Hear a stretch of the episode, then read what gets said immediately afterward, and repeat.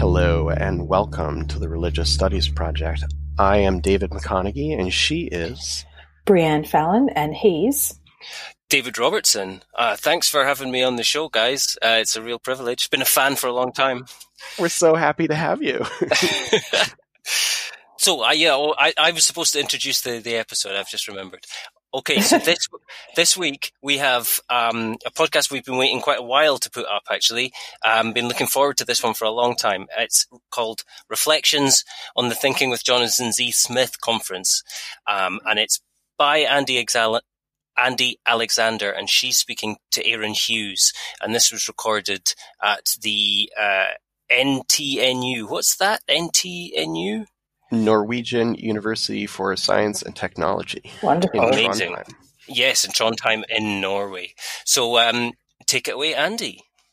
Welcome to the Religious Studies Project. I'm Andie Alexander, a doctoral student at Emory University, and joining me today is Dr. Aaron Hughes of the University of Rochester. We are here in Trondheim, Norway, following the Thinking with Jonathan Z. Smith conference that is hosted at the Norwegian Institute for Science and Technology.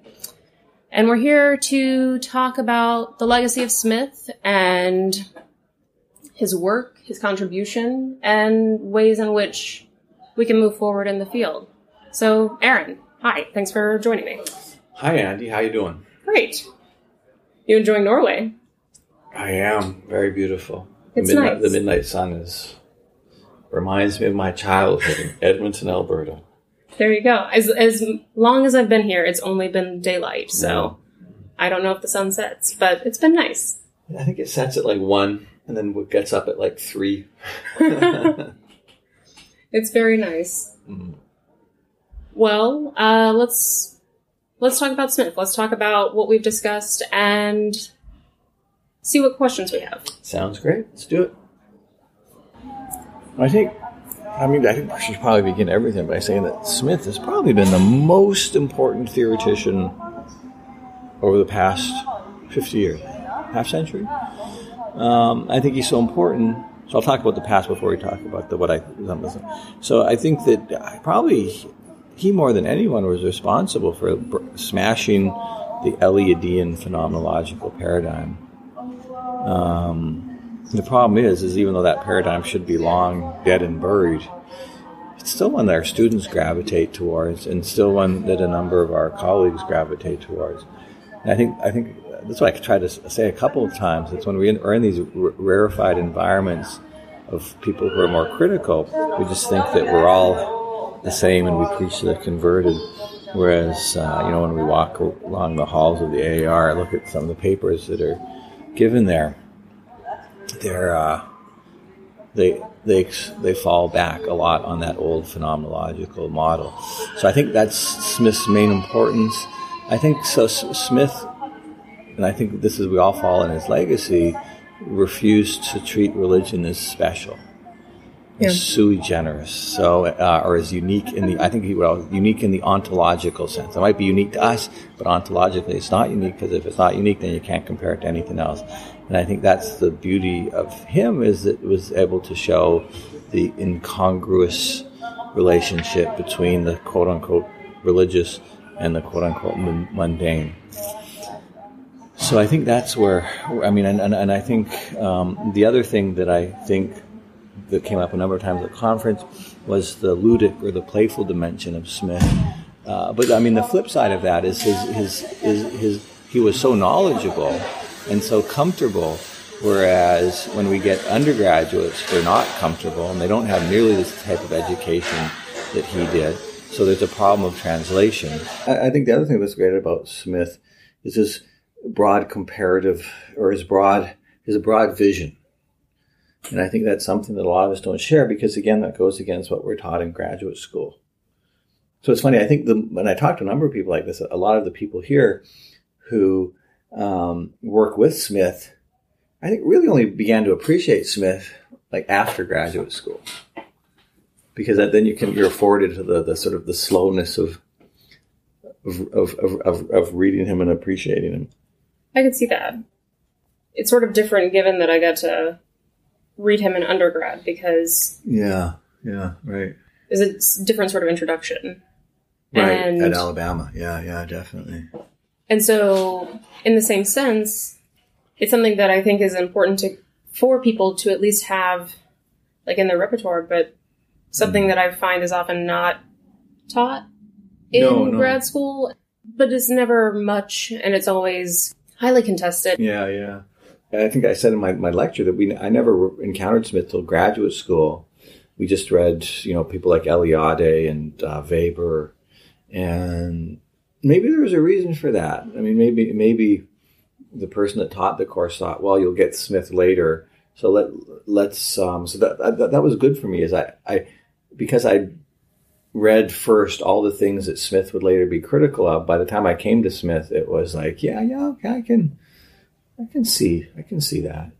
I think that too the distinction you're making between um, seeing religion as unique for us and not ontologically unique is something that is lost partly in that religions chapter that he wrote. Mhm, mhm. I suspect as I read it, it was provocative, but probably meant it, and Hmm. but not in, in the way I suspect that a lot of people want to contend with Yeah, yeah, and it's easier to dismiss because, as you said, he was pushing back against the whole phenomenological paradigm, I suppose. And while, especially given the group here, we are relatively on the same page and think that this Yeah. this should be obvious that this should be right. something right. that everyone is doing and that's something you mentioned in your keynote how is this not something that's just common knowledge Yeah, well, across the academy I think we, I mean, we realize because I think a lot of people still believe in the sacred, or a lot of people still believe that religion. I think this is where the problem is. Is a lot of we live in a very chaotic world where religions, quote unquote, don't seem to like one another particularly much. I think this really comes to the fore after 9-11. So a lot of people in religious studies think that religious studies can be that which facilitates conversation between religions. So I always joke to my students, it's like I didn't spend 10 years in graduate school to be an interfaith dialogue facilitator. As much as important as that work is, so really, so when I mean, uh, you know, oftentimes I'll try to get Jews and Muslims to talk together, but not in the under the auspices of the academic classroom, because I think, as I've said before, I think the religions get along better when they talk to one another as opposed to when they shout at one another. But I do think a lot of people in the, in the religious studies academy think that that's the goal of religious studies is to show the similarities between religions. I disagree. I think Smith would disagree. Um, but I think the the I think I always worry that, that Smith was Smith was Smith was Smith was on point. Smith was was edgy. Smith was critical. Smith really encourages us to do that.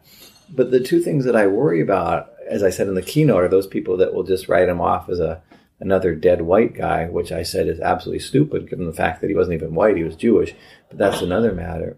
And the second thing that I think we'll see is people will is, is to see how the the field will inoculize Smith so that he'll just become like a little name or a trope as a and people can invoke invoke him, but they'll do it in a way that takes off the edge. And I, I think what we see that I, I've seen it a lot. yeah So everyone can say, "Oh, well, according to Smith, blah blah blah," but then they'll they'll never quite follow through in their in, in, in what Smith wanted us to do. I think you're right, and I think in some ways what he was working against then with his with his work and pushing back against the Eliadian model, I, I think we we have a different version of it that's sort of present in the academy now. It's maybe not as hmm. overt, but I think it's there, and so to me, I, I suspect there's some there's still some push that has to happen. There's still something that has conversations to be had within the discipline Yeah, and how it works. And I think part of my concern in those conversations is is the dismissal of Smith. Yeah, no, I think so. It's reductive. All of those sort of critiques that get applied to his work. yeah, And what I find is that there's very little engagement with it if Yeah. one has even read it. Well, I think just as, as Smith goes against our traditional ways of reading and thinking about religion, I think the modern academy goes against Smith. So, on the one hand, our students come in woefully ignorant about what religion is. So, we can't engage the type of work that Smith wants until much later. So, I mean, you can't have redescription without description.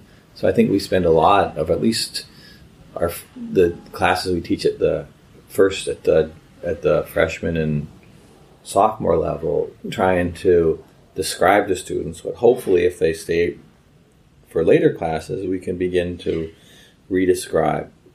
The other thing is I think with the contemporary academy we're always encouraged to do community engagement. And so I mean the job interviews will ask people, so how will you interact with the community? What will you do with them? And I think in interacting with the community, we uh, we have certain expectations that go against what Smith. I don't think Smith ever interacted with the local Jewish community.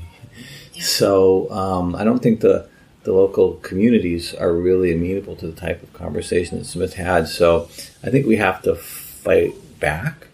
And I think that's what some of us would do. But the, I think the key as we move forward is how to keep that the edge of a Smithian analysis and how, how to how to apply it so it just doesn't become a bromide, which is what I think a lot of people would like it to become. Developing what Smith was doing, trying to continue to push it forward, especially given the, the requirements both of the job market, of service for the school, the department. Yeah.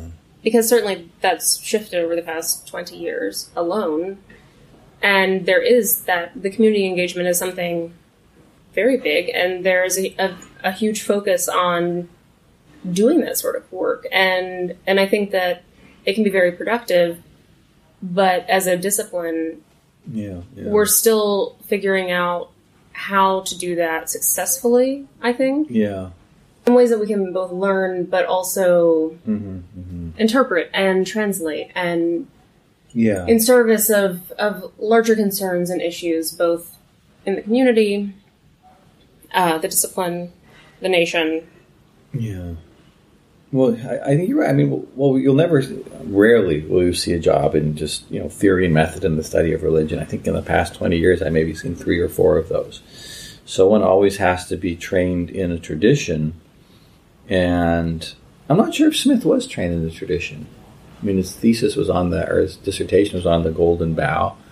Um, so Smith was a generalist at a time when religious studies is into particularists. So the question I think becomes how can you translate a Smithian analysis or a Smithian type analysis into the particular fields? And that's difficult. I mean, as we saw with some of the more of the papers here that tried to engage Smith from the level of area studies, there had to be a lot of remedial work that they'd had to do for us who weren't in that position in order to get to a small Smithian point. So I think as we move forward, how to how to how to translate Smith into area studies will not be easy. But maybe that's the point. I mean that, that if, if as one of the points that came out several times in the in the in the conference was the the playful or ludic dimension of Smith. Maybe that's the method. I mean, it is to show the playfulness or the ludic dimension of what we work on, or how you know, quote unquote, sacred kingship in Tibet is no more special than any other type of um, power hierarchy. So maybe, maybe that's it. Is the is the, the playful dimension? Maybe that's his method. I mean, did he have a method other than other than showing the the the religious is not qualitatively different than the non-religious? Yeah, I mean, I think Self-reflexivity. it was maybe. yeah self-reflexivity. I think I think that is certainly something that's required as we as came up in many of our conversations. Yeah, And but maybe coupled with that playfulness. Yeah. Well, I think you're right. I think that Smith's Smith's message, on one hand, is very simple. We need to be self-conscious, self-reflexive scholars who don't treat religion as any as then somehow special or different from other mundane things. And I think that's where the playfulness comes through. So the question becomes, how do you translate that into particular religions which and in area studies, which tend to be a lot more serious and not engaged in play, and how do you translate that into a pedagogical idiom or idiom working with the communities which are not accustomed to think about religion in a playful way because this is what the Bible says you're supposed to do or this is what the Quran says. Um, so I think the classroom is easier to to translate that than the community, but it still poses it's it's it's it's it's, it's, set of it's set of problems. In our conversation yesterday, we said that um, where Smith tried to translate some of his more theoretical ideas was in the dictionary. I'm not sure how successful the dictionary was. I mean, I, I no one like you know no one engaged the dictionary here. We rarely talk about that. We talk about the essays in his, his main publications, but we never talk about the, the, the, the, dictionary. In fact, I haven't looked at the dictionary in ages. I want to actually go back and look at it. Um. So yeah, that's it's it's it's it, it's hard, but but maybe the main translation of that is to get students to be playful with religion. I think that's what I try to do it, is so that they can joke about it. Obviously, I think it's easy in the community too. But yeah, yeah. Um, as we move forward, and I think I said that in the in the lecture, is that if I mean we have to absorb Smith's critique, we have to some to absorb his wit, and we have to absorb his edge, but create new edges and new wits as a way to move forward. Because if not, as I said, we'll just we'll just make them into a name or slogan that doesn't have any any any any venom. Um, and I think that maybe the way to do that is to bring them into the study of particular religions, which isn't easy. The main thing that I really like about Smith is that he encourages us to use our imaginations. And I agree. For Smith, he does encourage that. He encourages odd comparisons that might yeah. not make sense and tracing historical etymologies yeah, and yeah. to get a to have a better conception of how we talk about religion, human activity, and human activity. Yeah. It's hard because I mean I agree, and I think that's the way it should be. But ultimately, if you're in an area, so like in Islamic studies, my work has to be adjudicated by people in Islamic studies that might or might not, and chances are might not, come out of religious studies.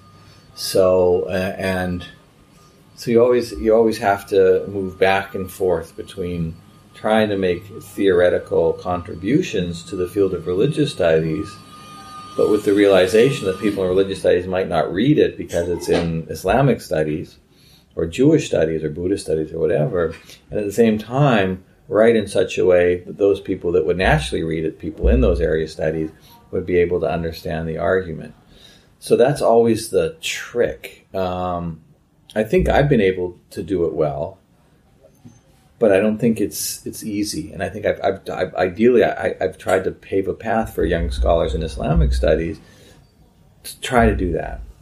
Whether it's successful or not, I don't know. We'll, we'll see but that's the I think the, the, the main one of the, the, the as we move forward that will be one of the issues is how to translate Smith and we talked about that I mean we talked about uh, I know um, Daniel Barbu and Nick Meylan at uh, in Geneva or in Switzerland have tried to translate Smith into French I'm not sure to what effect uh, I'm part of a project that's trying to translate Smith into Italian again I don't know how I mean how, how, how to trans. again, it came up several times. How do you translate Smith for an undergraduate American audience is one thing, but how do you translate it for an Italian audience or a French audience or a Polish audience is another thing. And I don't think that's that's that's easy. But I think Smith should be translated into other languages. Probably, maybe in more, not not a not a you know word for word translation, but a more conceptual type of translation. How do you take the playful aspect in English and translate it into Italian?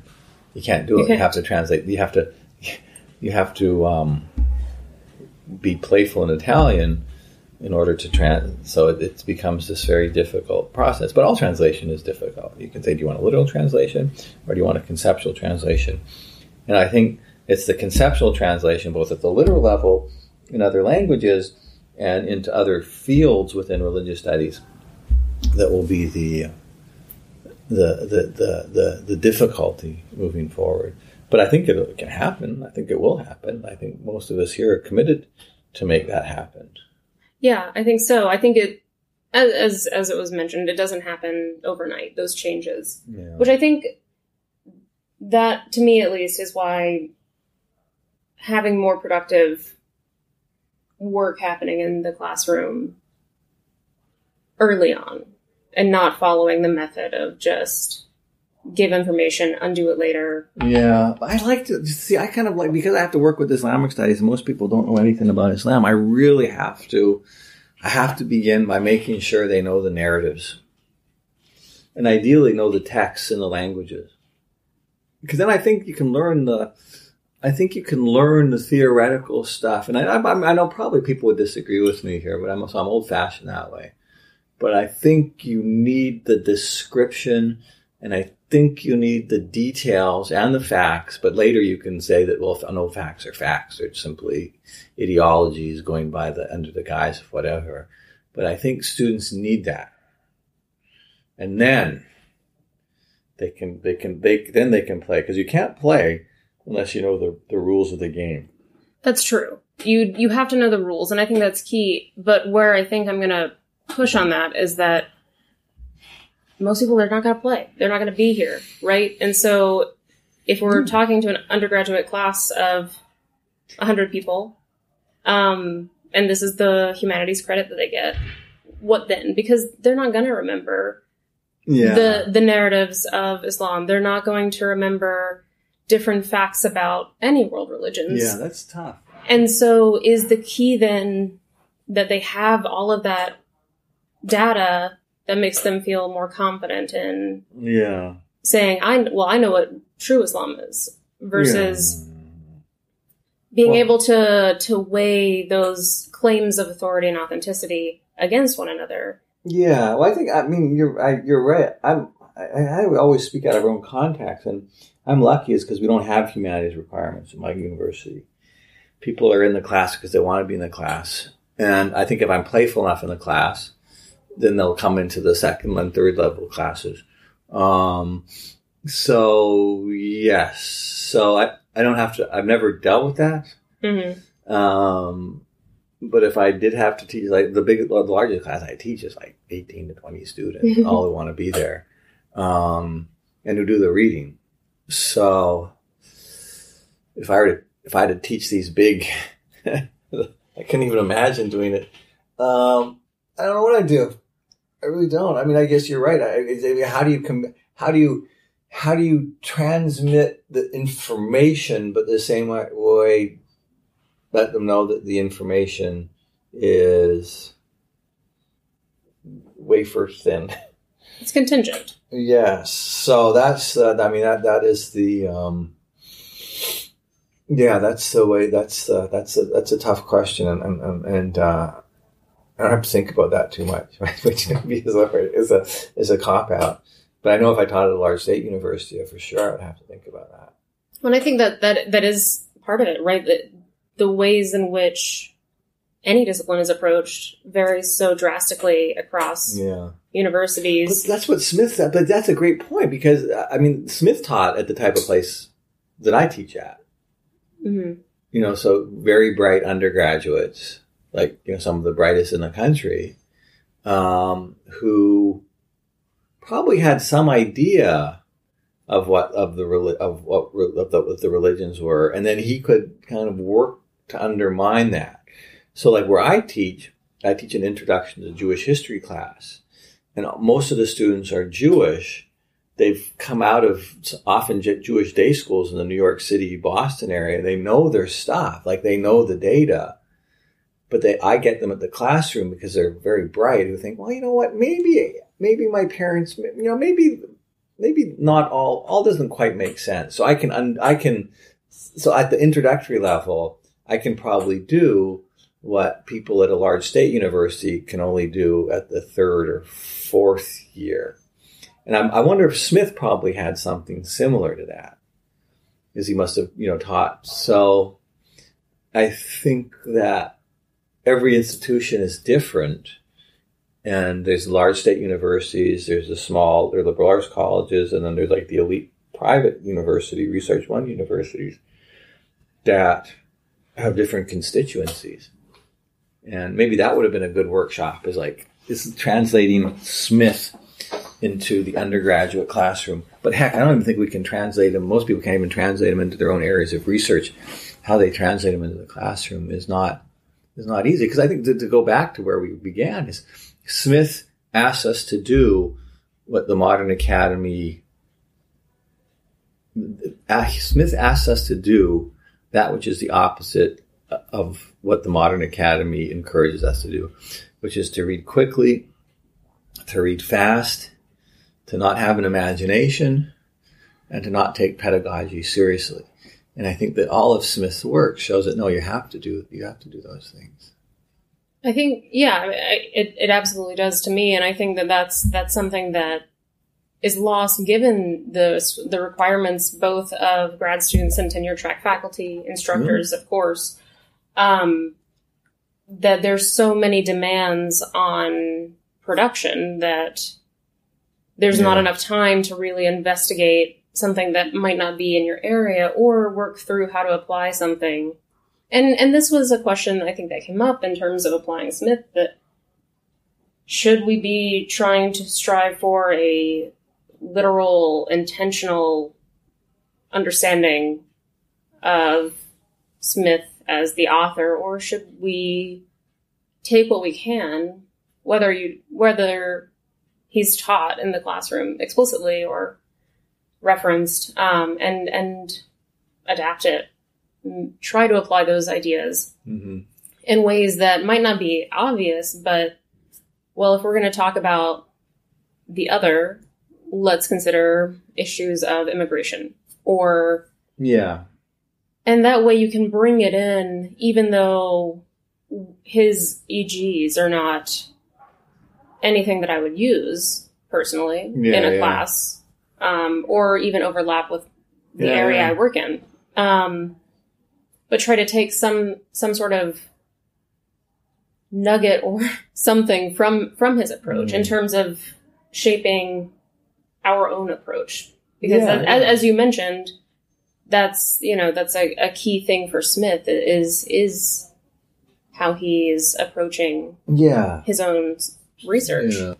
i think smith might say um, forget about me i'm, I'm, I'm gone uh, but take some of the tools that i've that i've tried to play with and work with them you don't even have to mention my name. You don't have to even say J.Z. Smith said this. Just, just take the self reflexivity, take the playful element, take the the the comparison. And, and again, I mean, like when when Smith says a comparison, you you can't compare X to Y without having a third term Z.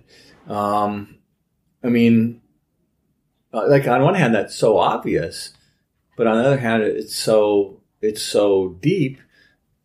But I think Smith would say, well, just move forward. I'd like to think that's what he would say. Forget about me. Just keep the creativity, keep the self reflexivity. Realize that the, the, the terms you use probably have baggage in them and don't simply replicate them. That's what I've learned from Smith.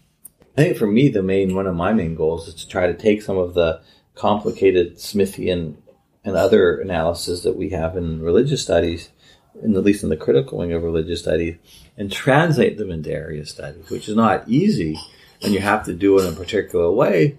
But I think I've done it with a certain amount of success. Um, so I think that's that that that's like how do you take ninth century Arabic texts and ask certain questions of them, not flatten them by asking certain questions, but um, how do you appreciate the text on their own terms and at the same time ask questions of them that come out of uh, that which Assyrian method people do. Yeah. And I think that that is the key because when we are at a conference like this, there's a luxury of working with people who are all sort of working toward the same goal and, and Right. are concerned for those issues, but then translating that into our own fields Yeah. and to others in the academy. And that's difficult, as we saw with some of the more technical Yeah. papers uh, on the second day. I mean, some of the, I mean, there's a lot of descriptive work, or say someone working on South Asia or East Asia, in order to bring the rest of us up to speed, there has to be a lot of sort of descriptive and informative work, and only then can they get to the questions. And I think because the papers were so short, that sometimes it was difficult to get to those questions because of all the background work. But that's good, though. I think I Yeah. think that's good because I, I don't think Smith would say, "Oh yeah, we should just all, you know, give up working in areas or with text and just ask these questions." I think you would say that we have to, that, that some of us should should do that work. Yeah, I mean, we have to engage that, and I think what's good too in that, in with the technical papers that we heard, it is hearing from other disciplines and not talking only to your discipline. Mm-hmm. That's exactly what highlights, at least in my way of thinking, Smith's goal in terms of playing with ideas and asking different questions, because when you are listening to a paper on East Asia and I do American religion, then what we have in common is not our area. Mm-hmm. So if we're going to talk to each other productively, as I would hope we would, we have to have a, a way of doing that. Yeah, we have, have to have a common set of questions. I think that's what Smith, what Smith really. I mean, that's that's his. Uh, I think that would be his definition of the field, where people working with different texts and different traditions and different data sets can learn from one another by asking similar sets of questions. And to me, that's religious studies at its best. So that, and that, but again, it's a, it's for those in more area studies like myself, is a trade-off between being able to do that and at the same time being able to speak to just those people that work with Arabic texts or other types of mm-hmm. Islamic, Islamic texts, which isn't easy, but it can be done. It can be, and I think the only way to impact area studies in a way that could push it to a more Smithian, potentially Smithian model is to do that and to bring that work there. And we can't also just talk to ourselves. Yes, exactly. And it's easy to do, but again, that goes against the whole point. We have to engage across across areas and disciplines within religious studies. Yes. And also realize that sometimes area studies have a lot to teach us too. Yeah, Yeah, I think that's uh, that's uh, I think that's important. I think so. And I think that I really think that that'll be Smith's legacy. I think that, that that's um, it's it's uh, he, he on one hand he didn't ask too much of us, but on the other hand he asks everything of us. Yeah. To rethink ourselves and rethink our own relationship to that which we study, and if it's found wanting to transform. And thanks so much to Andie and Aaron for that uh, brilliant interview. We have had Aaron on the show before. You can go back into the archives and listen to his interview. Um, but we, I think we told the story a couple of weeks ago. We never managed to get uh, J.Z. Smith on the podcast ourselves, which is a shame. But this is hopefully the next best thing. Um, now, Dave, I'm sure you are well acquainted with um, with J.Z. Smith's work, um, having studied in America, right?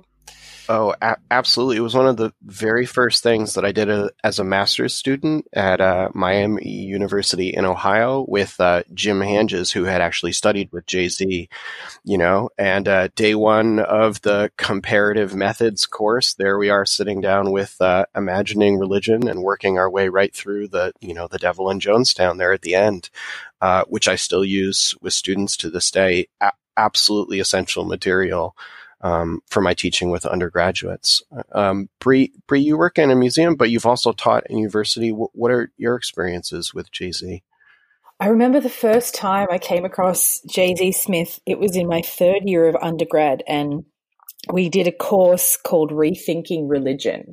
And um, the first reading we did was the In Comparison, a Magic Dwells section from Imagining Religion. And I just remember the complete sort of rocking of the foundation of everything I, I'd been taught up until that point of the idea that, you know, of looking through, you know, a, a Christian sort of framework lens. And I just remember that being a really a turning point in my understanding of, of religious studies. And I think he was probably key to my love of it in some sort of way, just because of his complete sort of analysis of the comparison of different religions and his take on that sort of golden bough idea is just something that made me really passionate about it. And I probably will never forget the first time I came across J.Z. Smith. But what about you, David? Do you remember the first time you encountered him?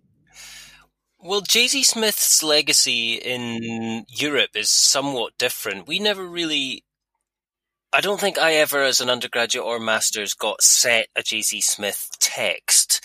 Rather, my encounter with his writings came through uh, people like Russell McCutcheon, and uh, mm. specifically that quote, you know, there, there is no data for religion. Right. Um, and which I think is from Imagining Religion, is it? Um, but that's from uh, Religion, Religions, Religious, I believe. That's right, yeah. Um, and I went and sort of after coming across that, I, I, as an undergraduate, found that quite hard to pin down what he was saying. And I, and I went and read a few other things and I didn't really get them at the time. I found them beautifully mm. written and kind of fascinating to read, but I couldn't quite get a hold of anything. He writes like a, um, you know, like some of the European philosophers in that sense. Um, right. Well, when he I, when he cites want, Go ahead. Wittgenstein, right? When when he when he's bringing Wittgenstein in at the end of the the essay, and you're trying to give it to undergraduates, and they're like, "Who's Wittgenstein?" And you're like, uh, "Please." Well, please. Wittgenstein, Wittgenstein's writing is the other end of the spectrum. It's it's right. um, incredibly precise and sort of boiled down.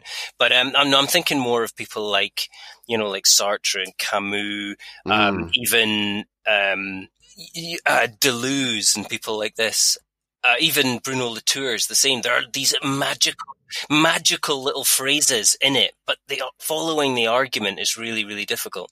But I think now I'm kind of ready to go back and read them. I think now I would get it. I hope so, anyway. Mm. Yeah, it's quite poetic. I remember thinking that at the time, and your comparison to Latour, I definitely see that connection with that sort of. It's almost an art form in and of itself as well as the argument. And mm-hmm. so sometimes you get so caught up in the in the in the beauty of the narrative that you know you're sort of trying to sift through for the argument, but you eventually get there once you get through all the beautiful language. When I had when I read Mircea Eliade's Sacred and Profane as an undergraduate, and then you go to Imagining Religion as a master's student, and you read The Bare Facts of Ritual, which is just a brutal takedown of the idea of the of the Axis Mundi.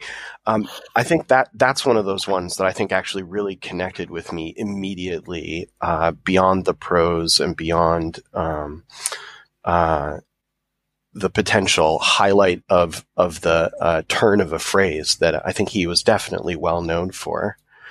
Uh, so, um, what do we have uh, next time, David? We have another interview with uh, Sidney Castillo, who has been a real powerhouse this year. This one is entitled "Doctors and Stigmatic."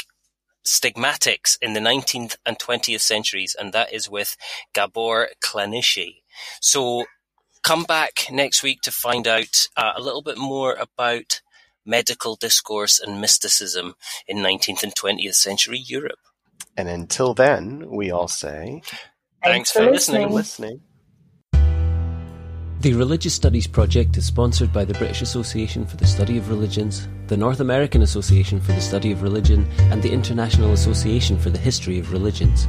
The Religious Studies Project is produced by the Religious Studies Project Association SCIO, a Scottish charitable incorporated organisation charity number SC047750. Brought to you by editors Breann Fallon and David McConeghy and founding editors Chris Cotter, that's me, and David Robertson, that's him.